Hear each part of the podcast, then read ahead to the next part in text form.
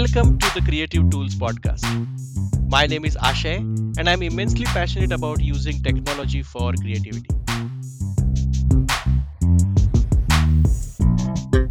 On this podcast, I talk to various creators about what tools and technology they use to be creative. My guest today is Kevin Lohman.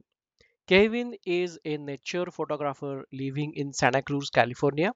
He makes wildlife and landscape images with Nikon and Sony mirrorless cameras and edits them on a Mac computer using Adobe Lightroom. His educational background in marine science heavily influences his photography, and his career at a technology company has made him comfortable managing digital images. Kevin is a member of the North American Nature Photography Association and has had images recognized in various photo contests. Hi, Kevin. Thanks a lot for visiting my podcast. Hey, Ashay. Thank you so much for uh, inviting me. So let's dive right in. Uh, my first question is uh, What do you create? I am a nature photographer and I make images of wildlife and landscapes, mostly wildlife. Uh, and then the landscapes are opportunistic. If I'm out and something looks great, I'll create a landscape image of that. And then from there, I distribute my images in different ways, either via social media or I uh, print them and uh, sell them as well on uh, paper and metal. And then I also have like greeting cards and puzzles. So these are just ways of getting them out there. And then I enter various contests as well. So uh, just to kind of keep my uh, visibility up there with anything I'm creating. Great. Thanks a lot for this for the introduction. So um, the way that I'm going to structure this podcast is uh, in three sections. Uh, so one is the first one is uh, pre-creation. So before you start making your creations, what happens and what tools and technology uh, you use to for that. Then the actual creation part, and then the post-creation, which is the uh, release, distribution, and marketing uh, of of your creation. So let's first talk about the pre-creation part. And for that, I want to specifically understand, but you can also uh, talk a lot more uh, more than what i'm asking. Um, i want to understand how do you record and how do you retrieve your inspirations? Sure. Well as a as a photographer uh, the actual recording and retrieving is through a, a digital uh, camera system. I use mirrorless cameras. I go out in the field and uh, find a scenario that looks great, you know, a subject that I might have to wait hours for something interesting to happen. And then I'll I'll create the image from that using my camera. And then I take that back home and I'll import that into my computer using uh, Adobe Lightroom. And I use a uh, Apple uh, Mac Pro, actually um, uh, MacBook Pro for my computer. And then I have a couple displays set up so I can work on different things, different elements of the images as I'm editing them. So it's really record it with the digital camera and then bring it onto my computer so I can go ahead and edit those images and share them in you know the various ways that I do. So has it ever happened with you that you did not have your camera with you and then you went out and then you found something interesting and then you decided you you are going to come back to it later with your camera. Yes i i'll do that frequently. Like i may go on a scouting mission. Mm-hmm. and so i will so just a couple of days ago i had heard that there was a great horned owl nearby. So i hopped on my electric bike and grabbed my binoculars and headed out to scout out see if I could find the owl, which I did, and it was earlier in the days, the light wasn't where I wanted it. And then I would uh, go about the rest of my day, headed home. And when the light got a little bit better later in the day, then I grabbed my camera and headed back out to the location so I could spend more time with the owl. I grabbed my tripod in this case because owls tend to sit in a single perch for a long time. So uh, I used a tripod in that instance, and then I was able to start recording that. And I did a combination of still images as well as some video.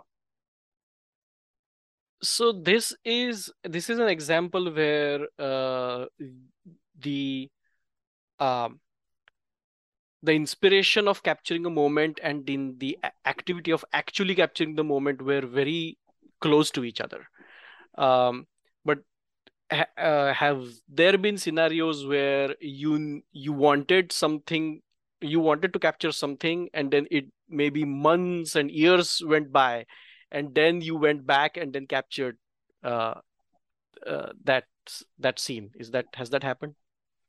Yeah and, and generally the way that happens is i've done a lot of traveling up and down the coast in california and i started doing wildlife photography about five years ago so I visited a number of places prior to that. So those could be considered pre scouting missions. So I, mm. I've been to various locations. I have an idea of what I might be able to find there. And then after I started doing wildlife photography, I would go back and visit those places, but now with a camera. And so it could be many years since I had been there previously and now I'm looking at it with a slightly different eye, but I had an an idea of what it was that I was getting myself into when I went to those places. So for these pre-scouting missions, uh, where did you record what you wanted to visit in future? Like, is it was so, it just a notebook or something else? Yeah, it was mostly I would maybe take images with my uh, iPhone. Hmm. So I would have some visual recording then I could go back and search by location and find images from that location or from the time of year hmm. and see what it was that I might have um, made an image of before. But just with my iPhone is the way I would record it, or I would take notes uh, on my phone in uh, notes hmm. applications so hmm. that I could go back to it later. I use that a lot too when I'm chatting with somebody who might have a tip hmm. on some place that I want to visit. Hmm. So, uh, uh, for example, I was uh, speaking with a, a well known photographer recently, and I said, Hey, I'm going to be heading up on a trip to Oregon and Washington for a couple of weeks. Do you have any suggestions? And so he started rattling off a few places, and I uh, jotted them all down in my in notes application on my phone.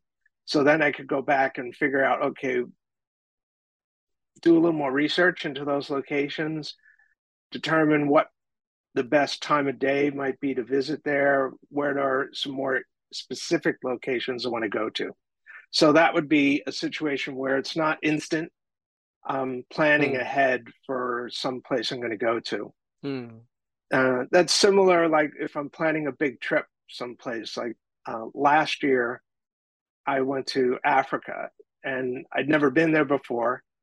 Uh, but over the years, many years prior, you know, I've watched a lot of you know wildlife videos, and in preparation for going, I you know read through some books, looked online to get an idea of what could I expect. I talked with other photographers that are going to those locations. I've asked them, you know, what equipment did you have? What lenses did you find to be most useful? Uh, how do you manage backups while you're on the road?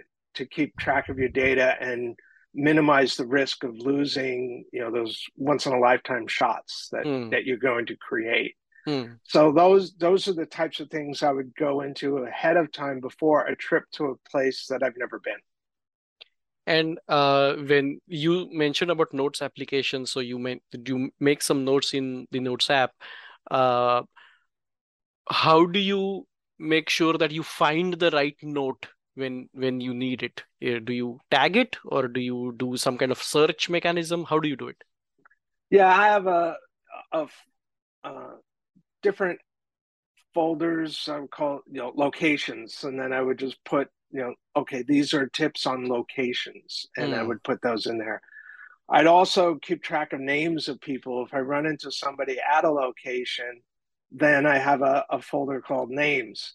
And then I'll put down the names of people that I've met at different places so that if I go back there and I see them again, I can sound like I'm amazing and I remember their names. okay, great. Um, so, I mean, the reason I'm asking these questions is like I'm a filmmaker, and um, uh, when because I make films, I also watch a lot of films uh, to understand the rhythm uh, of the visual storytelling.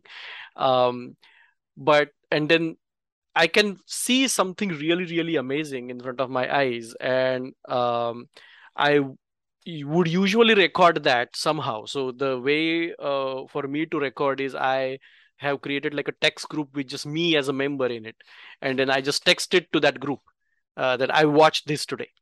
Um, however, um, what happens with me is if I uh, am making a film, let's say, because I'm not making films all the time. Like if I make a film, let's say two years later, uh, I need a good way or good mechanism to access the inspiration uh, that I had recorded two years ago.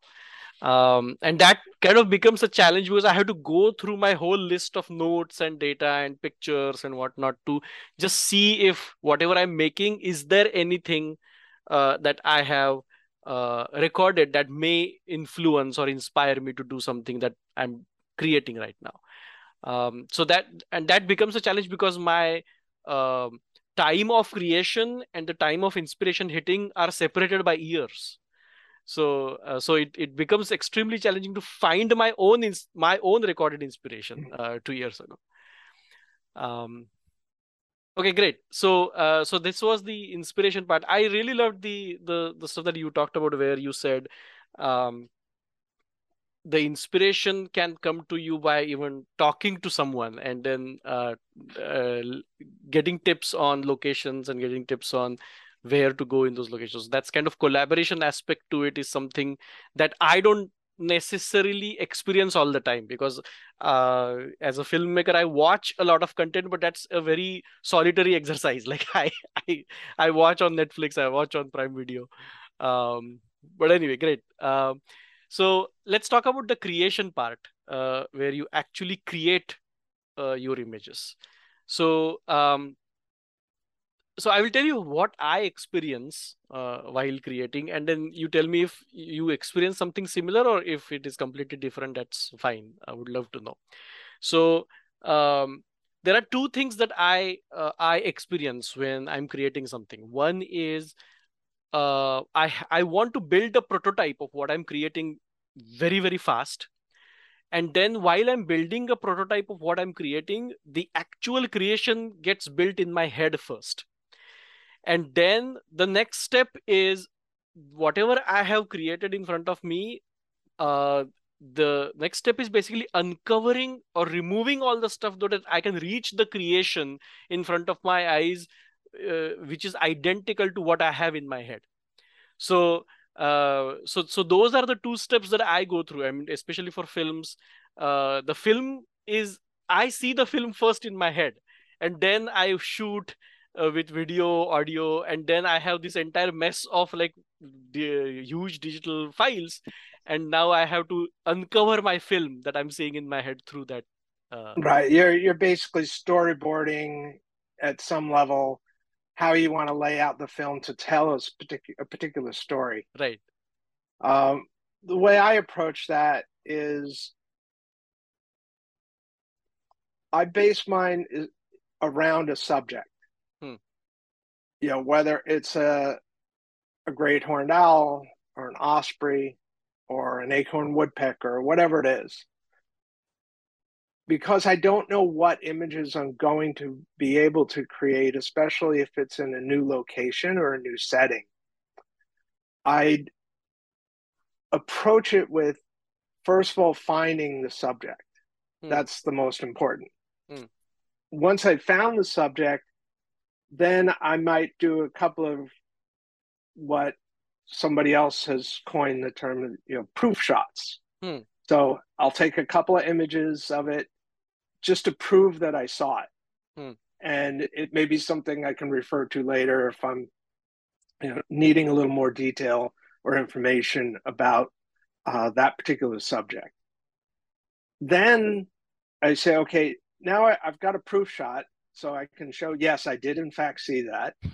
then I go to the next step of saying, okay, well, how can I how can I make this a, a better image to document what I've seen so it has a higher quality, but still maybe not a, a piece of art. So I'll say I start with how do I find the right angle? Where's the light coming from? I might make a few images at one angle. I look at them on the back of the camera and I say, yeah, that's great. That's what I want more of. Or no, not getting it. So I'll try to move around to a different angle. All the time being sensitive that you don't want to disturb or upset the subject or mm. cause it to behave in a way that is not natural. Hmm. Because at the end of the day, the subject is the most important thing.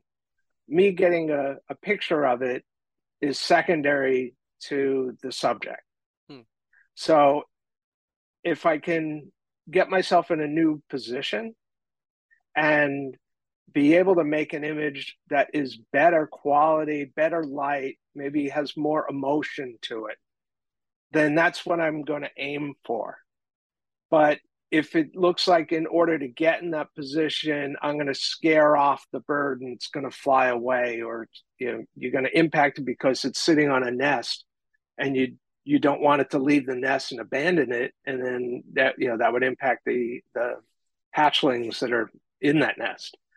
So if I can get into a new position and not impact that, then I can start creating an image that now has a potential to become something that I could then turn into a piece of art that others will want to look at and say, wow, that's incredible. I've never seen that before, and enjoy it in a very pleasing way, as opposed to just a documentary image which says, oh, that's cool. You know, I'd never seen that subject before, but you want to turn it from, oh, that's cool into, wow, that was, that's amazing. Uh, so those are those are the things that kind of step to it first. Find it and, and just get a proof shot, then document it so you have something a little bit more uh, to the image, and find the better light so that you can create an image to end up with a nice artistic piece. So I have a couple of questions here. So one is um, when you take the proof shots, uh, and then the then the process begins where now you are in a position that you are not disturbing the subject and then you go into an artistic uh, adventure.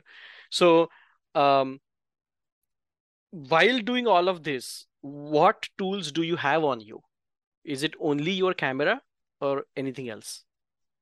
Yeah so there are several things that i have. Obviously the camera is most important uh, and before I go out to a location, depending on what I anticipate being able to image, I either might have a long lens or an intermediate length lens or a shorter lens if I wanted to do a more landscape wide angle shot, then I might take a, a wider angle lens. But most of what I do is really centered around a longer lens. And if I'm going to be hiking around and the light relatively good or very good, then I will not take a tripod with me. If I know that I'm going to a subject that is going to be fairly stationary, uh, owls tend to stay in the same spot, you know, whether they're burrowing owls that are going to be on the ground most of the time uh, and near their hole in the ground, the burrow, or a great horned owl that's sitting up in a tree, uh, then I might have my uh, tripod with me. But if it's a bird that I know is going to be flying around a lot, then I usually won't bother with my tripod and I'll hand hold my lenses. So, you know, that's one of the first considerations I have is it going to be hiking for a while? And is the subject more likely to be stationary or moving around? Uh, so if it's stationary, yes, I might have a tripod. If but even then I might not. Then I'll have a a camera strap that I'm comfortable with so that I can attach the camera and free up my hands occasionally when I need to, uh, so that I can have mm. it, uh, you know, hanging from my side, but comfortably so that it's, I don't use the camera straps that go around the neck uh, because they put a lot of pressure on the back of the neck. So I have one that goes off of the shoulders okay. and I could even hang two cameras on it.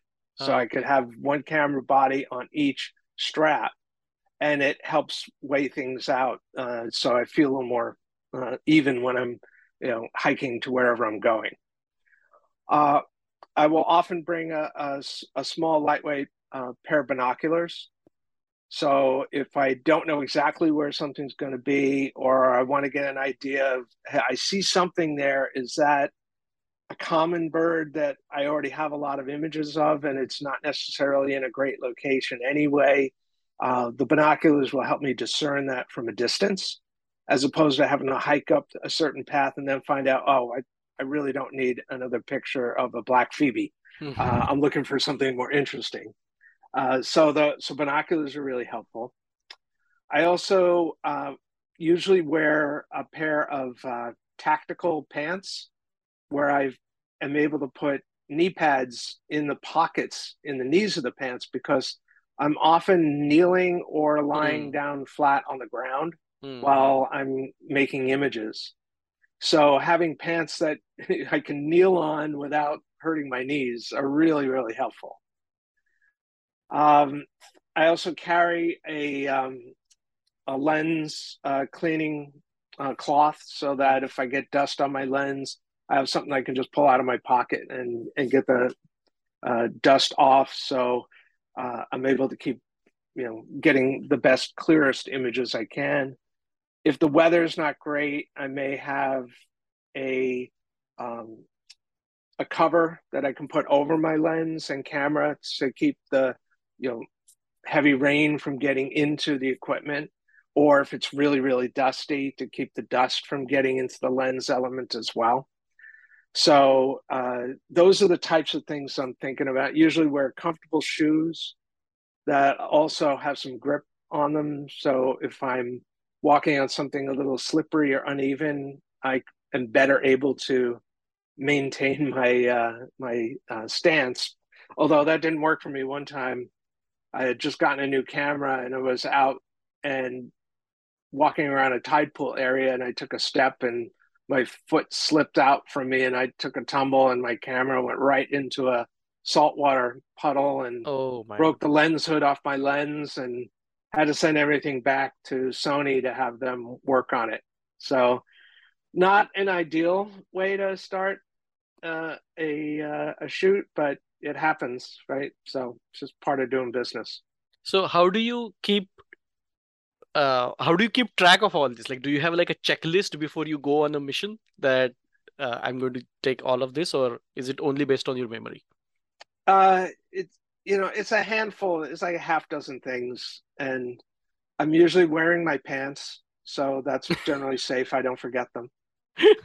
uh, the you know, camera strap is the first thing I look for to make sure I have that. So if I'm going on a bigger trip, where I'm traveling, then I'm going to be potentially taking my computer. And then I got to go through a checklist, maybe a mental checklist or whatever. But I say, okay, if I have my computer, I need to have power.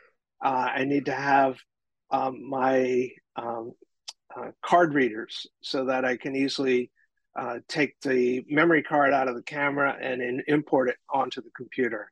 I want backup drives so that I can back up the information. So it all depends on what I'm going on. And, you know, for day trips where I'm just heading to a location that I've gone to dozens and dozens of times, I know all I need is my camera and my strap and uh, the lens cleaning cloth.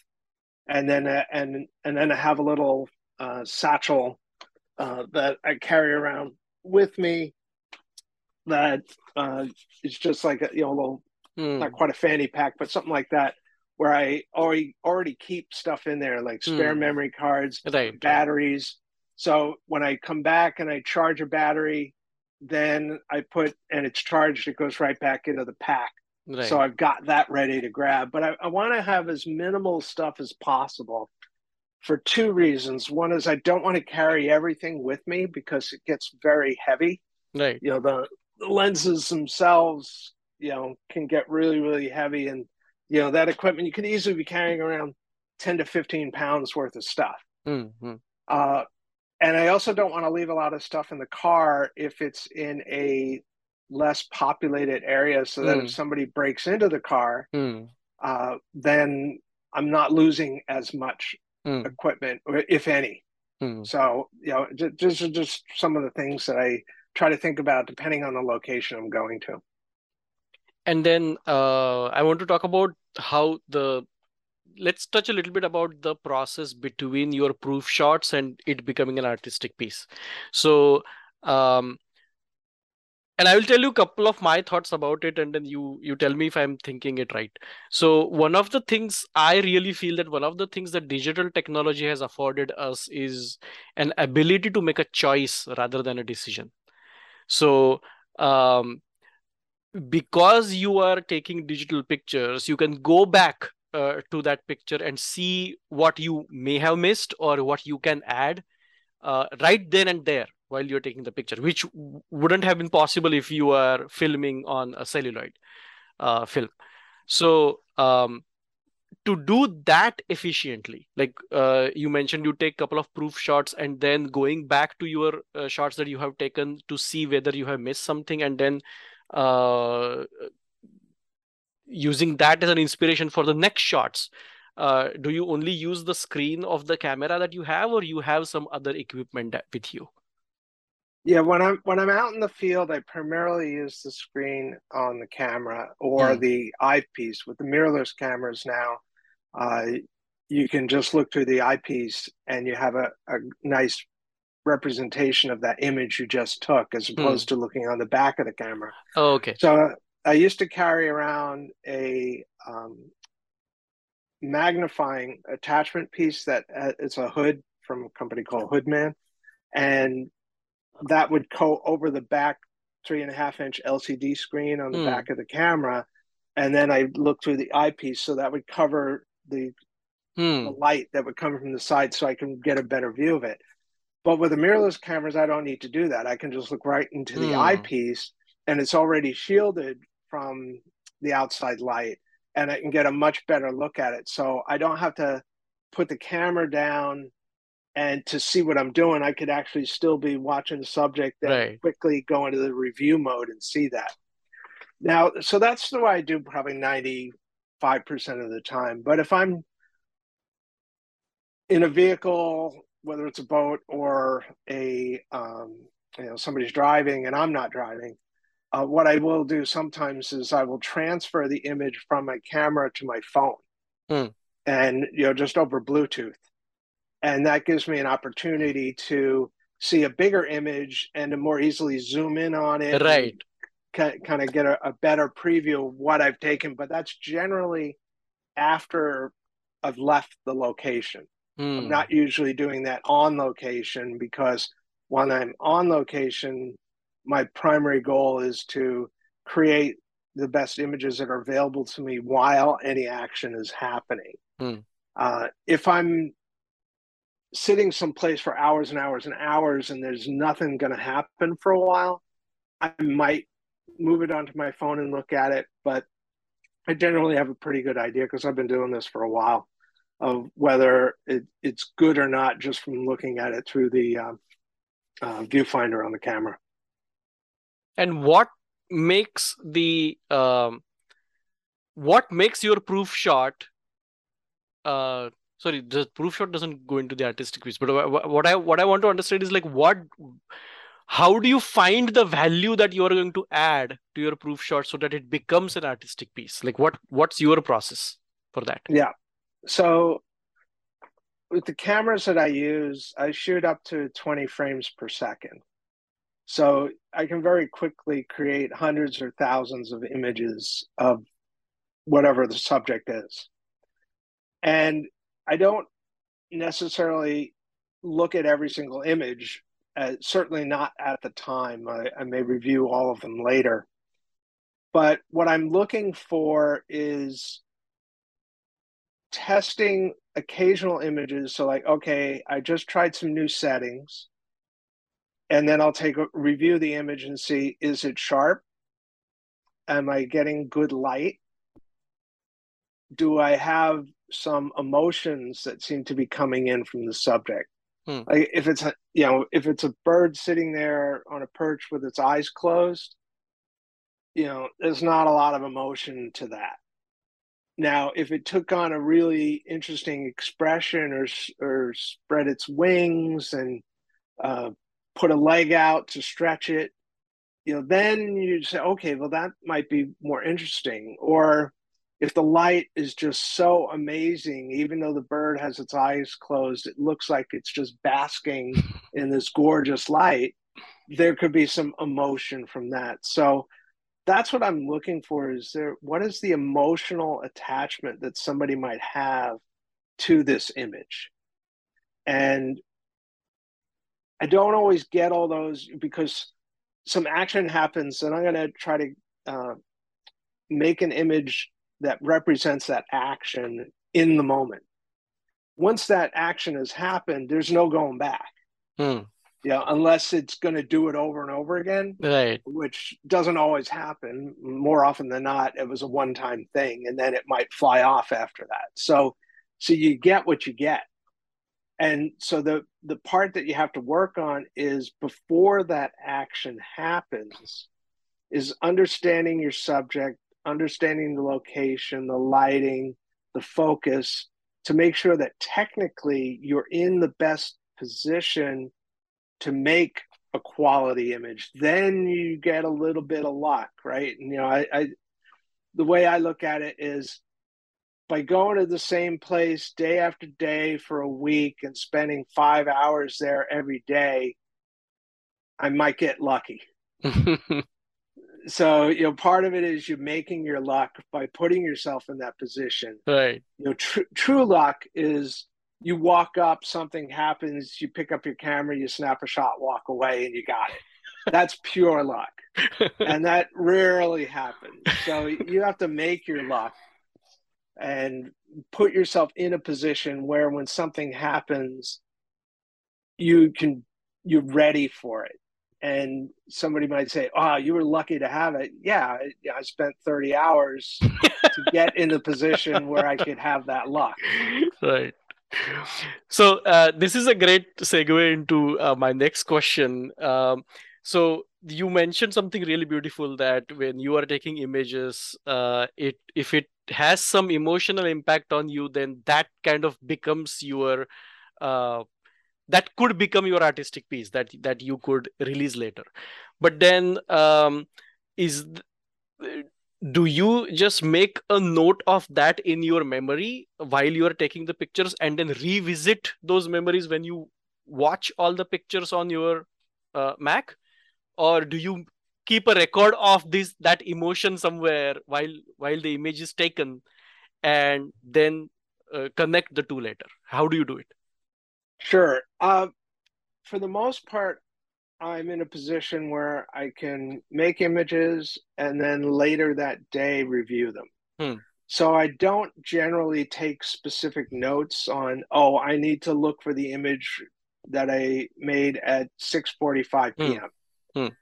I know that, oh, I was there for a while and maybe about halfway through I remember that you know there was some cool action going hmm. on. So when I'm reviewing my images, I'll you know I'm flipping through them uh, on the computer until I get to that time frame. Yeah, I think it was around now. Where is that image? And more often than not, I can find it fairly quickly. Sometimes I, I'm like, I know that happened, and I know I took a picture of it, and so then I, I might have to dig longer to find it. But yeah, I know roughly where it is, and so that's what I look for. But then there's other times where I know that there was a lot of action going on, I don't know if I got the emotion.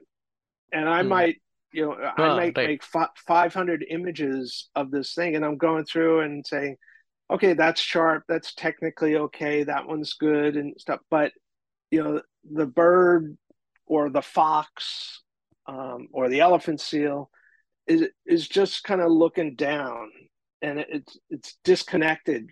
You you not you don't have eye contact or it's not looking up at an angle to give you that perspective where it will uh, bring that the viewer into the, oh I, I really feel like i'm part of that scene. So i'll sometimes go through all my images and say i don't have one I didn't get any. I mean, I might have a thousand sharp images, and I don't do anything with them.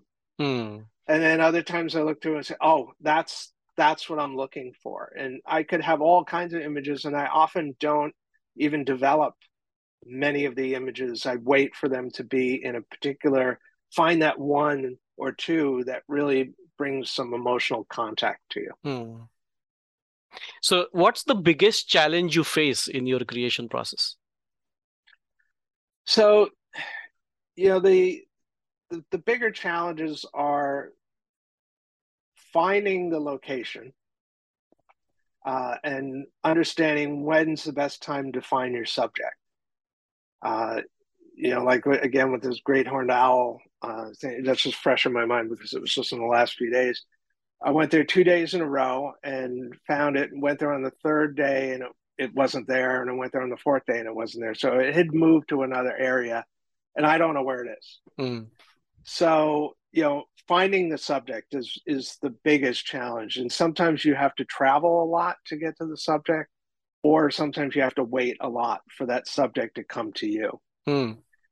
Uh, so that's the probably in general the biggest challenge. But in order to turn these around and and share them with people uh, then it's sitting down in front of the computer and and editing the image uh, searching for an image first of all that gives you that emotional connection then spending some time to edit it and uh, then present it right? So that's a, just a, a, chunk of time to do. I spend probably more time sitting in front of the computer editing images than i am actually out making images. Hmm. and then I have uh, when I'm printing the images, I don't have my own printer because a lot of my prints are on metal prints, and I just don't have the technology to do that. Uh, so I'm relying on the the print labs and folks that I work with to be able to create mm. um, the image that in the way that I want it to look. And sometimes it's going back and forth, and sometimes it's hit or miss. So that's an area I need to work on, and I probably will get a printer at some point so that I can really know that I'm creating the image exactly the way I want it to be. Then, if I send it to another printer, I know what it can be, and uh, if it doesn't come back, that I can show them, hey, this is what I created. You're not. It doesn't look like that. Let's go back and work on it. Hmm. Um, and the number of images. I create a lot of images. They take up a lot of storage. I've got over 40 terabytes of uh, photos right now. And uh, and then the company that I've been using for my RAID drive, uh, they went bankrupt. Oh, really? And I don't I don't trust that it's going to be compatible with subsequent releases of the Mac operating system. So I just ordered a new RAID system that should be here tomorrow and then I need to put that in and, and start migrating over to a new RAID system. And then I'm going to get another RAID system to back that up locally. Plus, right. everything goes up in the cloud to be backed up there. So it's, you know, it's finding the subject, it's editing the time to edit it, it's getting the prints to look the way you want. And then it's um, making sure that you have appropriate backups so that you don't lose everything. Mm. Those are we, those are my bigger challenges. Which which uh, technology were you using for your RAID drives? Uh, Drobo. Oh, okay. Uh, I never so there, it's it's a fantastic drive. It had so so many things going for it. Very very popular among photographers, but starting about three years ago, you couldn't get them anymore, and they were they're still around. Companies still, and I've even had good responses from them when I've sent them mm. emails with questions more recently, but um, they can't swear that it'll be compatible with the next OS that comes out. Great. And they think it'll probably work, but Apple is warning you, no, it may not work. So I, I can't run that risk. So I can't upgrade to the next OS until I have a better backup system that I know will be compatible. Great. Thank, thanks a lot, Kevin. It was great talking with you. Great. Same here, Ashay. Thank you very much. Thanks for tuning in. If you are a creator, I would love to talk with you. Please connect with me through my website or social media. See you in the next episode.